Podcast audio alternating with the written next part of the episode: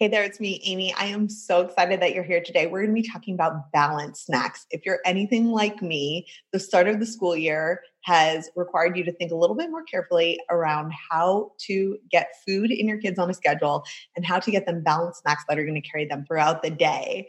So, in today's episode, I'm going to be talking about the importance of a snack schedule, how to structure balanced snacks, um, and some examples of what those balanced snacks might look like. And then finally, we're going to talk about bedtime snacks. Should you or shouldn't you? Let's dive in. Hi there, I'm Amy. I'm a mom, a natural food chef, and the host of the Feel Good Family Food podcast. Just like you, I have more to do in a day than could possibly get done, and kids who say their favorite foods are things like gummy bear, pretzel, of course, my cookie, ice cream, yummy. On this podcast, I'm using my 10 years of professional food experience plus real world nutrition to help real parents more easily feed their families healthy food more often. Stick with me for tips, tricks, and actionable steps to start feeling good about feeding your family. Hey there, just a quick interlude to tell you that I have something really exciting coming up. I am so thrilled to be launching my first ever group coaching program where I'm going to be having the chance to work with a small group who can encourage each other and who can get one on one attention with me when it comes to feeding your family well and feeling good about it.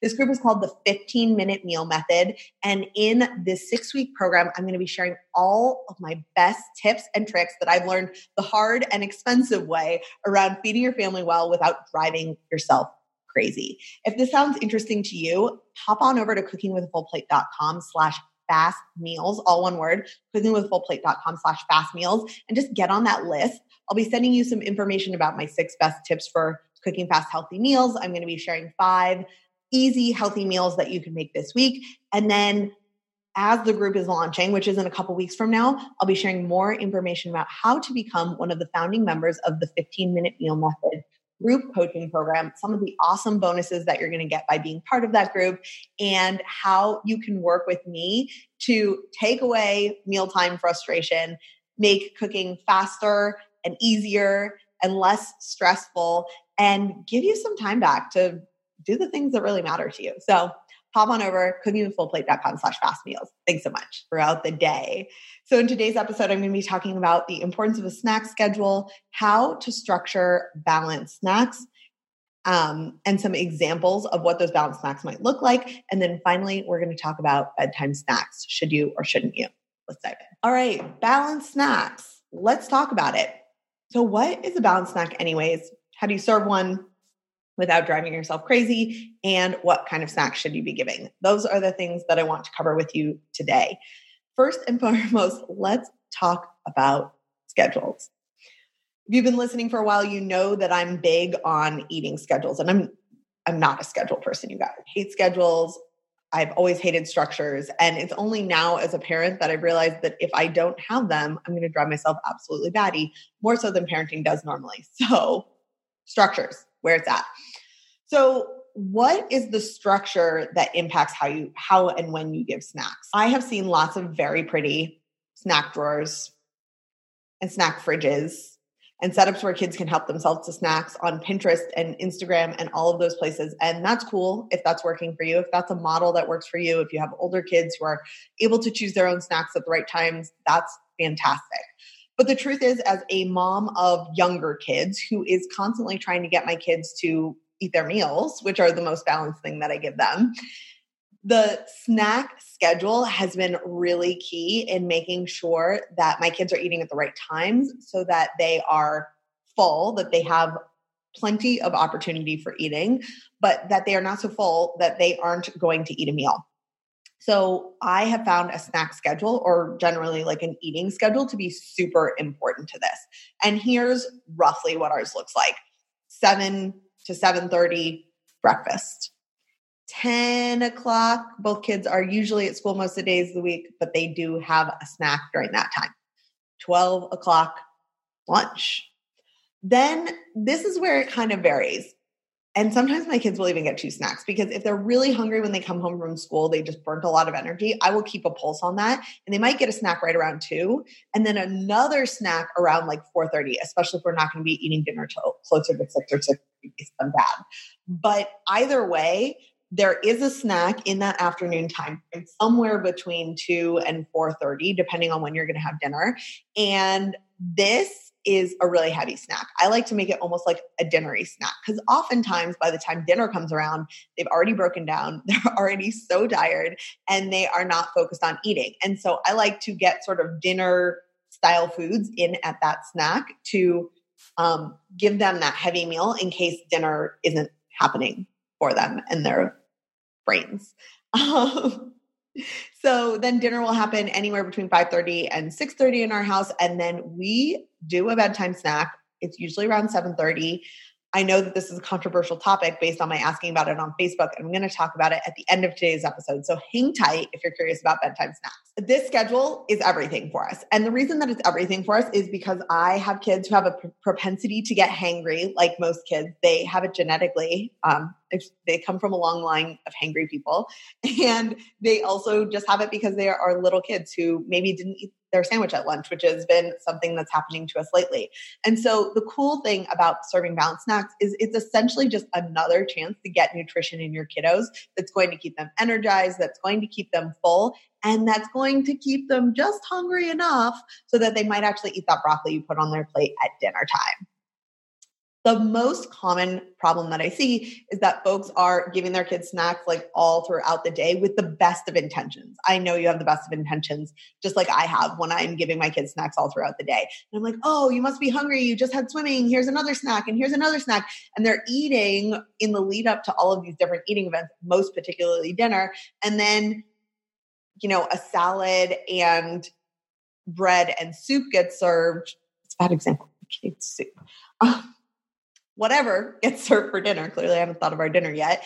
And not only are they not touching it because it's maybe a little bit un- unfamiliar, it's not the food that they necessarily would choose to eat themselves, but just not hungry. Have you ever tried to eat when you're not hungry? I mean, like if it's M and M's, I'll totally eat that. But if it's salad, I'm probably not going to eat it if I'm not hungry. And your kids are the same. So get a schedule in place. My favorite is that one that involves breakfast, morning snack, lunch, afternoon snack or two, depending on the timing of dinner, dinner, and then potentially bedtime snack. So this brings us to the question like, what should I be serving for snacks? Because, like, so often I feel like it would be a lot easier to just like throw goldfish into my kids' mouths from across the car. But first of all, it's not a very effective way of feeding them. And secondly, it those snacks really aren't feed, filling them up, which then leads to this constant need for snacks. So one is leading to the other unbalanced snacks are leading to constant need for eating, which is then leading to the problem of not eating dinner because they're not actually hungry when they get there. So I am in the middle of this awesome book by Ellyn Satter. It's called Secrets to Feeding a Healthy Family. I found it through my library. So if you're interested in doing the same, you can check it out there. And she has a very cool tool for planning a good tasting and satisfying snack, is what it's called. And she suggests that you structure it this way. And this is very in line with my thinking with a little bit of a modification that I'm t- going to tell you in a minute. So she says, pick a protein and fat, pick a carb, and then you can add even another fat to keep your kids full if you want. So, examples of proteins and fats to choose from that Ellyn Satter gives in her book, Secrets to Feeding a Healthy Family 2% or whole milk, hard cooked eggs, cheese, lunch meat, peanut butter, bean dip, hummus. Things that go in the carbs category toast or bread, breakfast cereal, crackers, cookies, cakes, muffins, fruit juice, raw or canned fruit, popcorn, baked and fried snacks, raw vegetables, vegetable juice. And then in the tertiary category, the fat category, you could pick a dip for raw vegetables, butter, or cream cheese for toast. So that would be adding another fat. Now, the one modification that I would meet, make to this is I always aspire to fit into one of those categories, the protein and fat, or the most easily the carb, a fruit or a vegetable. So I like something fresh to show up on my kids' snacks, or at the very least, like a freeze dried fruit or vegetable. So, some examples of snacks that I've been putting together for my kids that have been really successful is doing like a little snack tray with some cheese. I do almond flour crackers. So, those are my proteins and fats and carbs. But then I would add like maybe some baby carrots with ranch dip and some apples. And the cool thing about a snack tray is that you can cover it up. and You can serve it again as your heavy afternoon snack the next day if it didn't all get eaten. Other things that my kids love apples and peanut butter. Um, I've been doing for school because we can't do nuts. We've been doing these 88 acres bar. They're a seed based bar. They do have brown rice syrup and maple syrup, so they're not you know without sugar but they do have some protein which i love because it's kind of hard to get protein in without nuts i'm learning in now nut free schools so i put those in with a peach or a string cheese for some fat because these are carb oh, they're really carb and protein and fat so I'll add a piece of fruit. I might add a string cheese and some fruit. My son's been liking half avocado. So, half avocado with a piece of fruit would fall into these categories, um, or half avocado with a piece of cheese would fall into these categories. Um, what else? At my son's school today, they were having crackers and sunflower seed butter. So that could be a really good option. I love those like pretzel dippers with hummus if you need something really easy that's to go and that would cover your protein and fat and your carbohydrate. It would be lacking in that fruit or vegetable. Truthfully, I keep this structure most often when I'm serving afternoon snacks at home. If we are on the go or if I'm sending a snack to my kids at school, I am much more liberal with what I give them. The main goal being get them calories, give them protein and carbs and fat if possible, and bonus points if you serve a fruit or a vegetable with it. And again, don't be afraid of relying on something like freeze dried fruit or uh, sun dried fruit uh, as a viable portable option if fresh fruit or fresh vegetables is just like beyond the scope of what you could give to your kids. So that is the structure that I like. All this week on my Instagram, you can find me at Cooking with a Full Plate. I'm going to be sharing some of these snack ideas and photos of what it actually looks like, as well as this actual structure. You can also always go to cookingwithfullplate.com slash balance dash snacks for the show notes for today's episode. And I'll share that structure there as well. So we talked about schedule. I promised you I'd tell you about the importance of the schedule and give you an example of mine. We did that. I was going to tell you a little bit about the structure for balanced snacks and some examples of that. I think we have covered that. And so now I want to talk about bedtime snacks. So I asked this question on my Facebook page. It's called Healthy Food for Busy Families. If you want to check it out, this was a couple weeks ago now. If you're curious what people's answers were, and I got a lot of answers with a lot of feelings about bedtime snacks. Most of them were some version of like, we eat dinner so close to bedtime, so I don't give a bedtime snack, or oh my gosh, the bedtime snacks are out of control, and now my kids want to eat a bedtime snack every night and they refuse to eat their dinner. I don't have an answer for you, is the truth. I don't think there's a definitive answer on bedtime snack. Here's what I do know it's up to you as the parent whether bedtime snack is served. This falls into the division of responsibility of feeding, also by Ellyn Satter, who I referenced earlier, around the parent is in charge of the what, the when, and the where, and the kid is in charge of the whether or the how much. So I am always in charge of whether there's a bedtime snack or not. I decide where they're going to eat it in bed, and I decide what they're going to eat. I'll tell you about that in a minute and they can decide how much and whether they want to eat it at all. I have found that for my kids, this bedtime snack, snack structure works because it's not tempting enough to keep them from eating dinner, but it does hold them over if, say, we ate an earlier dinner or if they didn't eat a lot of their dinner because they were distracted having a conversation or bothering their brother or whatever they might have been doing. And it's predictable enough that they know it's going to be available to them. And I think there's some security in that. I know I sometimes am like, where's my next meal? When am I going to eat? And so I like to give my kids that security. That said, I think the key to our bedtime snack routine is I'm deciding that it's available. I do it consistently and I give them pretty much one option, sometimes two. They either get a banana or sliced up apple. And if I'm feeling crazy, if I feel like they really didn't get a lot of other things with their dinner, I will give them some peanut butter or almond butter to go with it to add that protein and fat element. So you get a banana or an apple, depending on how I'm feeling that day. Frankly, it's just based on what we have in the house. And then you can have it with peanut butter, maybe, depending on how I'm feeling. So, what I love about our bedtime snack structure, what works about it for us is my kids know what to expect.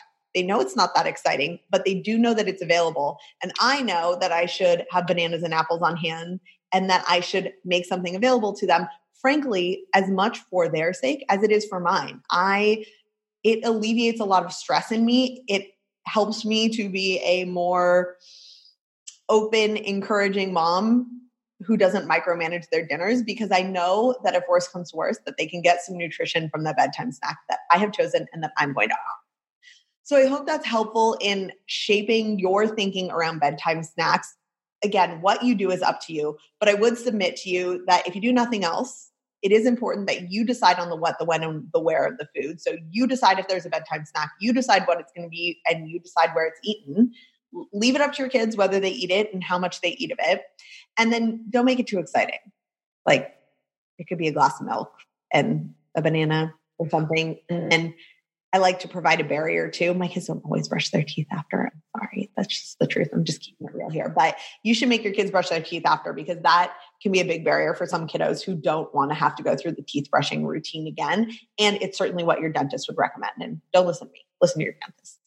Um, so that is my thought on bedtime snacks. I hope this episode was helpful to you today. Again, we talked a little bit about snack schedule and the importance of maintaining one.